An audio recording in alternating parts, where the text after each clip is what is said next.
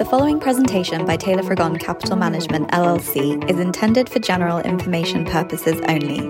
No portion of the presentation serves as the receipt of or as a substitute for personalized investment advice from Taylor Frigon or any other investment professional of your choosing.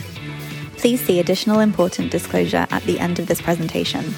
A copy of Taylor Frigon's current written disclosure brochure discussing our advisory services and fees is available upon request or at www.taylorfrigon.com. Here we are again with this week's episode of the Long Only Podcast. I'm Doug. Hi, Doug.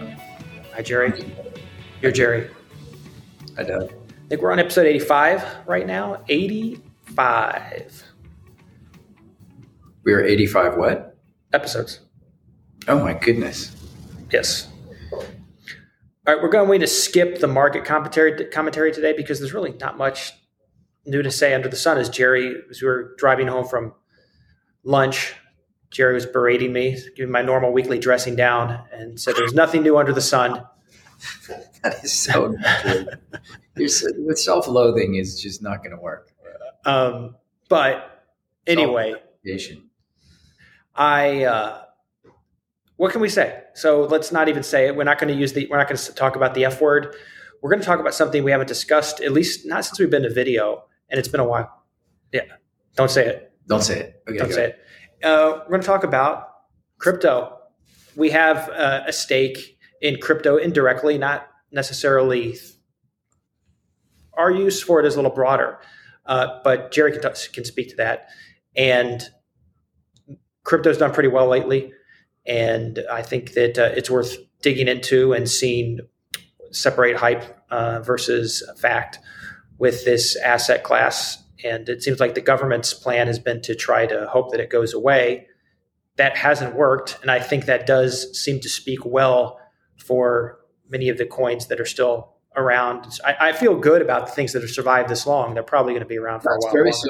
similar to. It's very similar to what we said back in the dot com era, when there was thousands of you know people that could barely fog a mirror just had dot com in their name and they were getting value. Is there will be a handful of winners in the end, um, and there that's been the case. You know, Amazon.com. Yep. Um, and so similar things with the crypto world. I think what's happening is, oh, uh, the, the regulatory thing seems to have been sort of kicked down the road by the SEC. They've said, well, we're on to other things now. And, you know, crypto's going to have to wait. Well, crypto isn't waiting. In fact, the rest of the world, we're not going to get, this isn't going to be a treatise on regula- regulation of crypto, but the rest of the world seems to be moving on from a regulatory standpoint as far as they've addressed, uh, you know, they've, they've, they've addressed the issues. They've come up with some rules. I don't know that that's complete, but they have addressed it far better than the U.S. regulatory authorities. Which, what is it? I mean, there's there may even be a turf war, I guess, going on between the CFTC, the Commodity Futures Trading Commission, and the SEC over, you know, who actually should be regulating this. But that has to do with well, is it a currency? Is it a security? Yeah, we've long contended that there's there's aspects of all of the above, and then some. But I think what's happening now. Uh, But Gerry, if I could just say something, is is the resident non-crypto expert in the room? I'm not Part of the I'm just observing. well, I'm less of one. So of course, of course, we're talking about it because two non-experts talking. But we, it seems to me that part of the problem with crypto is to try to put it in a box of something that already exists when it's just it's it's its own thing. That's exactly right. And and I don't think there. I mean, what is a crypto expert? I mean, there's so many aspects of this, and we've always said the really important part of it is, is distributed computing, which is you know blockchain. Um, you know, no centralized you know depository for all of this stuff, if you will. Um, you know, some of this terminology may not even be spot on correct in the way I'm using it, but it's close enough. I mean, it's distributed, it's not centralized. Um, this is something that I think more and more the world is is becoming enamored with, and, and just Bitcoin, which which we've kind of gone back and forth on our views on Bitcoin over the years. I think in general we're favorable or we're positive that it's happened because it's you know in 2009 it opened the floodgates to this phenomenon there's there's shortcomings, the lack of scalability, which ultimately, with, again, without getting into great detail, I think is ultimately the reason why it doesn't it never will truly become money, um, or, or from that that matter, a store of value. Although there are those and reasonable people will disagree on that. Um, but without with, with this extreme volatility and without the ability to have a, um, I guess what you say a proper scaling mechanism, you know, because contrary to what people who are on the side of sound money often believe is you know you do still have to have the ability to increase purchasing media or currency when needed when the growth of, of the economy is such that more money is needed. So proper scaling mechanism is necessary what that actually is is also debatable but at least an attempt at it and bitcoin with its 21 million dollar cap which I think there are those that say in the year 2100 that's going to be you know I guess that's the time. That's sort of the guess as to when we reach 20. I think it's like 18 something million now, but it's, you know, because it's solving for prime numbers, it gets harder and harder and harder and harder to do that. So it slows it, slows the growth down. That non-inflationary aspect of it is the reason why it's doing well in this environment where fiat currencies like the US dollar and every other major foreign currency in the world have suffered versus certainly versus Bitcoin. Well, it's been my reductionist contention that the value in Bitcoin is not so much what it is. Uh, well, a big part of Bitcoin's value or any digital currency is what it's not, and it's not a fiat currency. It's not a fiat currency. Self self limiting gives it some value. Gives it some value, and and it, you know I don't. It's not going away. It's going to be you know. It, it probably will go up in value in this you know kind of desire to have this sort of it's almost a novelty to some extent, and it, and it did. But but but I don't want to be flippant about it to the extent that some do, which is oh it's worthless. It's you know it's it does. There is there is a value there. It's just it didn't get the it, it, got part of the story right. It didn't get the story completely right. It didn't it got it's got part of the mechanism, not all of the mechanism. But I think what we're experiencing right now, and again, I, am going to emphasize. I don't think anybody's an expert. An expert. We've been spending. We've been watching this for over ten years. Um, I bought my first Bitcoin in 2013, I believe it was, and have been just in personally, and I you know have been you know watching this phenomenon over this t- these 10 plus years, and it's going to take another 10 years or so to get to where this is more ubiquitous and that we've got some of these scalability issues solved, but it's getting solved and I think to lar- a large extent in the last few years, um, there's been somewhat of a separation of a of the men from the boys, so to speak. Can you say that still? I don't know. I was about to catch myself on that. I, mean, I said it. Um, I won't edit it out. We may confuse some listeners, but yeah, and and so point being is that some real use cases. Um, I think Ethereum, which is is commonly called level two a level two uh, you know, token, which was a platform for developing blockchains um, and and using using the Ethereum blockchain. And now there's other Solana, Cardano um, that are uh, that are they're coming up with even more value in some cases, or at least more features to them than even the Ethereum uh, platform or the Ethereum blockchain has. Um, Ethereum is still very widely used, and it will continue to be, I think. But but the point is, is that um, with with many of these tokens now, we're seeing the ones that had real utility, and we have experience. Doug, you mentioned earlier. I think you mentioned something about our experience with this, which is our in our private company holding Otoy, who built a render network for rendering computer graphics images based on a distributed network of GPUs. You know, responsible for building this network, and we always said wow, that's a great use case for blockchain for artists and video video artists, video artists, video videographers, video video what? Videographers. Videographers, I guess. Yeah, people creating content in 3D, um, CG, computer graphics, imagery, and using Otoy's render software to render their their art, if you will. Um, which but which requires extremely powerful graphics processors units, which are the the chips this, that, that allow for graphics to happen. For anybody watching this. There's millions and millions of pixels on your screen that are operating at the same time. It's a what we call a massively parallel system, um, which is now because it's so um, you know valuable for for complex com- computation. It's being used for things like uh, you know artificial intelligence, machine learning. Um, and so this network is really proving to be quite valuable. And the render token, which was issued as the means to be able to transact on this network, and uh, originally was built on the Ethereum platform, and they just are moving towards the Solana platform this last fall. Um, allows them allows for an inter, a distributed network of graphics processors to exist and be accessed by people who want to do these various types of rendering or high performance computing jobs. It's a it's a phenomenal idea that Otoy came up with. Wait, you, but you said something important there because we've we stumbled across this originally started as a rendering thing. Is the right. the is the high performance computing that could be a lot of different things, right? And was that something that was just recently sort of stumbled upon? Or do you think that was an intended use all along? It doesn't really matter. It's all academic. It's just that the serendipity effect. It was, it was you know, I honestly don't know if Otoy had that in the back of their mind ever you know, originally. It was originally meant for because they are a computer graphics rendering, streaming, creating software company. They built this to be able to have to, to gain access to, to build to build a network of GPUs because GPUs are are a hot commodity. They always knew it would be.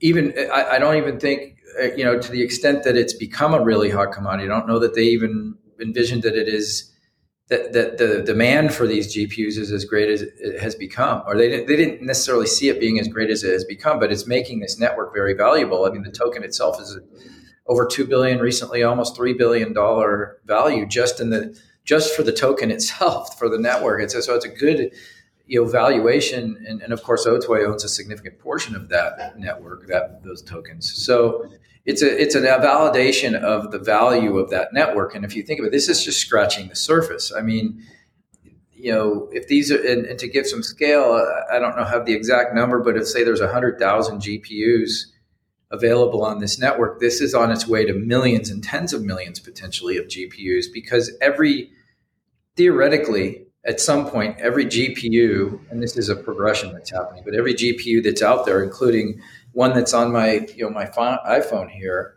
um, is could be potentially, for lack of a better term, rented on the network and used. And if I were to do that, my iPhone GPU is earning me rent, or I'm like a landlord.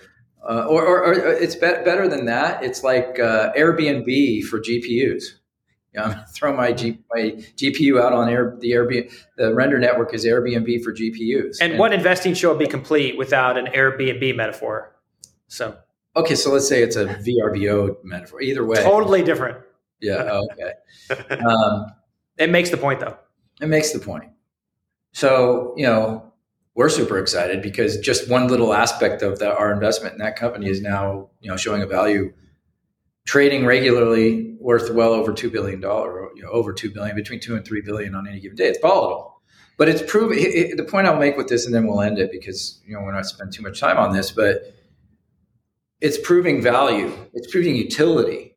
It's proving that there's a reason for these blockchain based tokens to exist.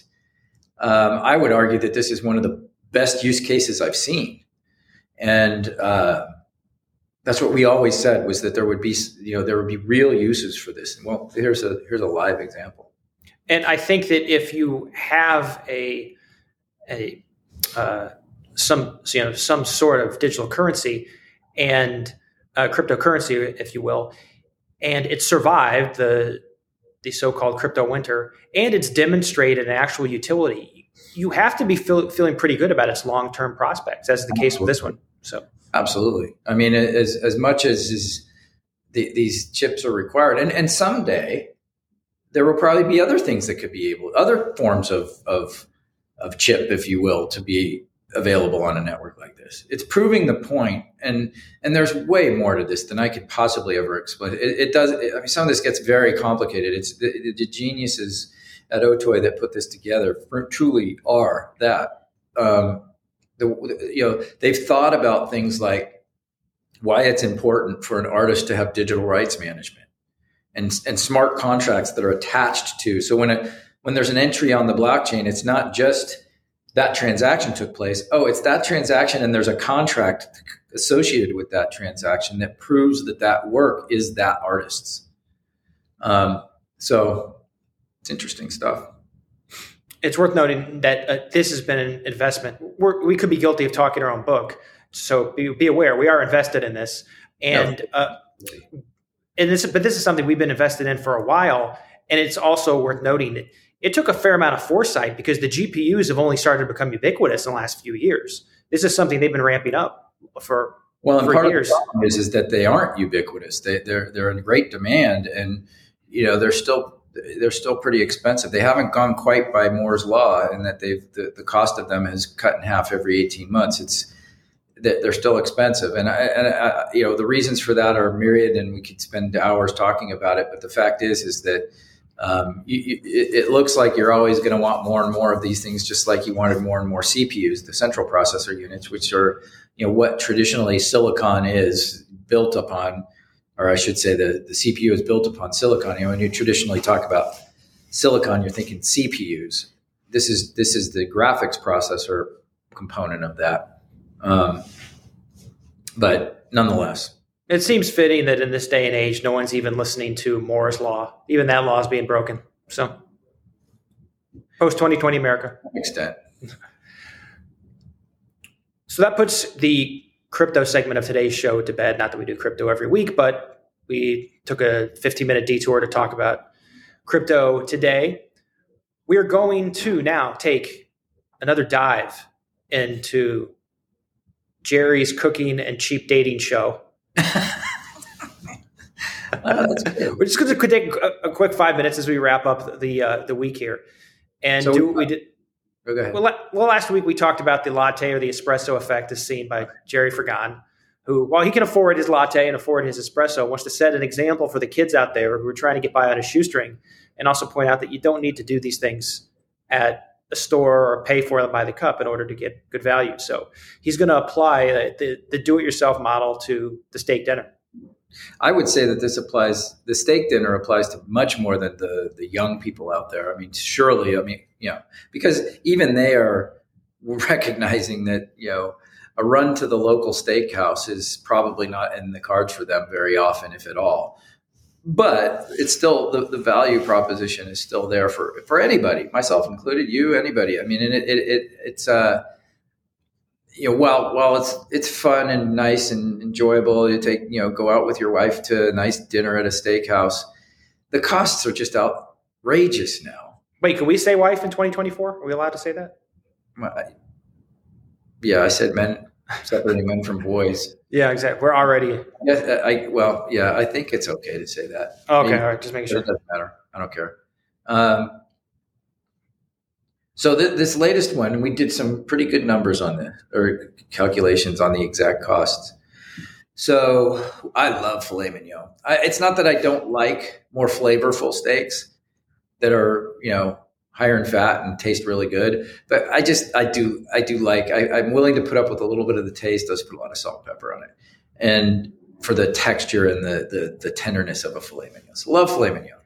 So it's not outside the realm of reason in any you know steakhouse that now, especially with costs being where they are, you know, you just order a eight ounce filet mignon and it could be 60, 70 bucks.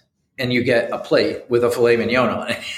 and then if you want anything to go with it, okay, cha-ching, cha-ching, cha-ching, cha-ching, and you want a glass of wine or two, you know, 20 bucks a pop.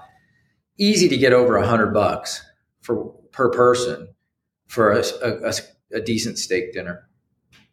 So we decided, all right, we're going to try to do this all at home, and which we would do anyway sometimes, but not as much as we will now because we did the exact numbers, and even for us, it's like, oh my gosh.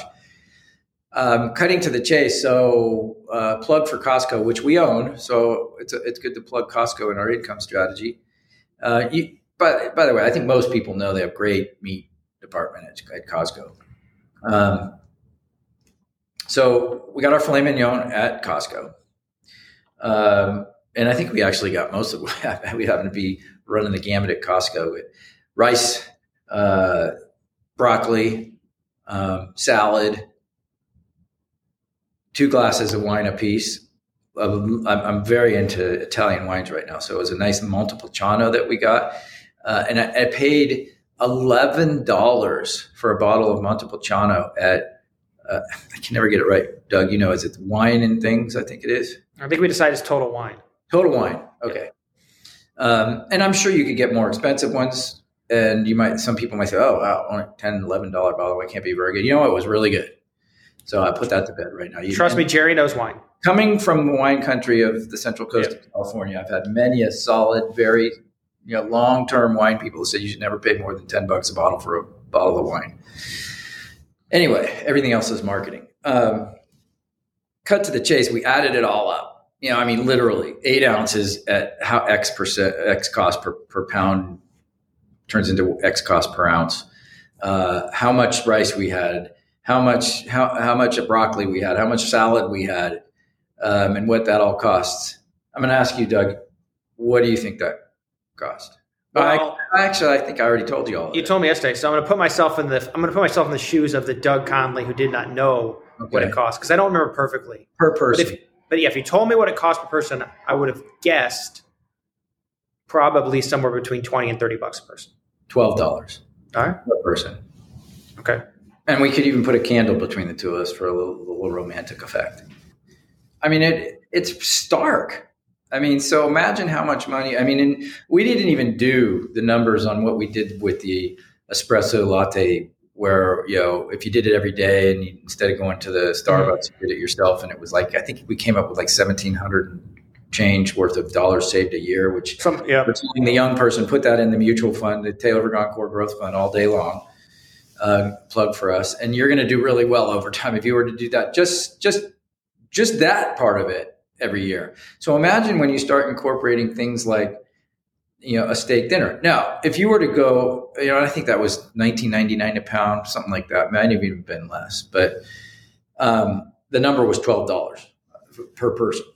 So for eight ounces, uh, you could do the math to figure out what the exact cost is. I can't remember per pound on the steak on the filet mignon. But you know, if you the best deal is pork. Oh my gosh, I think it was like two ninety nine a pound, and and that's for the really nice, big, thick I feel like Julia Childs. Does anybody remember Julia Childs? Julia, I don't think there's an S, isn't it? Julia Child. Julia Childs? Julia Child. Julia Child. Is it just there's no there's no S. Julia Child. You remember her? Yeah, she's one who talked weird, right? Yeah. yeah, yeah, yeah. I remember her growing up as the kind of cooking guru. I guess it's maybe is it Martha Stewart now? She was kind of like even a more high pitched version no, of Maggie Smith from Downton Abbey. But anyway. Yes, yes, yes. Yeah. But it's it's uh, Gordon Ramsay has done this kind of stuff, but you know he doesn't really get into the cost. He should. And this wasn't my idea. I can't even remember who it was that came up with this idea of comparing things like this when you do it yourself. But it's I think it's phenomenal. So you can imagine. I mean, you could just get down the the the cost from twelve. Consider you know filet mignon is kind of the top of the line for anybody. So start moving down to you know chicken, you know, a lesser cut of steak. Like I think we bought some tri-tip, which is a Central Coast of California favorite. That's where it was coined. I think that was like six ninety nine a pound. And I, you know, we love tri-tip. Put it in the Traeger, slow cook it. Mm, it's great. Um, so you can get those costs down. I bet you when you're figuring in pork, it's probably something like you know six bucks or five bucks per plate.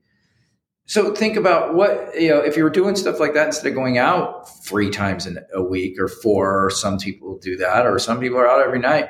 Imagine the savings if you could be disciplined to take that money instead and put it into your account. You're going to do really, really, really, really well over over 10, 15, 20 years. This is why it's so important for 20 somethings, 30 somethings, even 40 somethings heck, even 50, any age actually to save that kind of money. And it's, it's, it's fun it's actually fun to do that yourself. All right. Uh, that's that's the food segment, the foodie segment.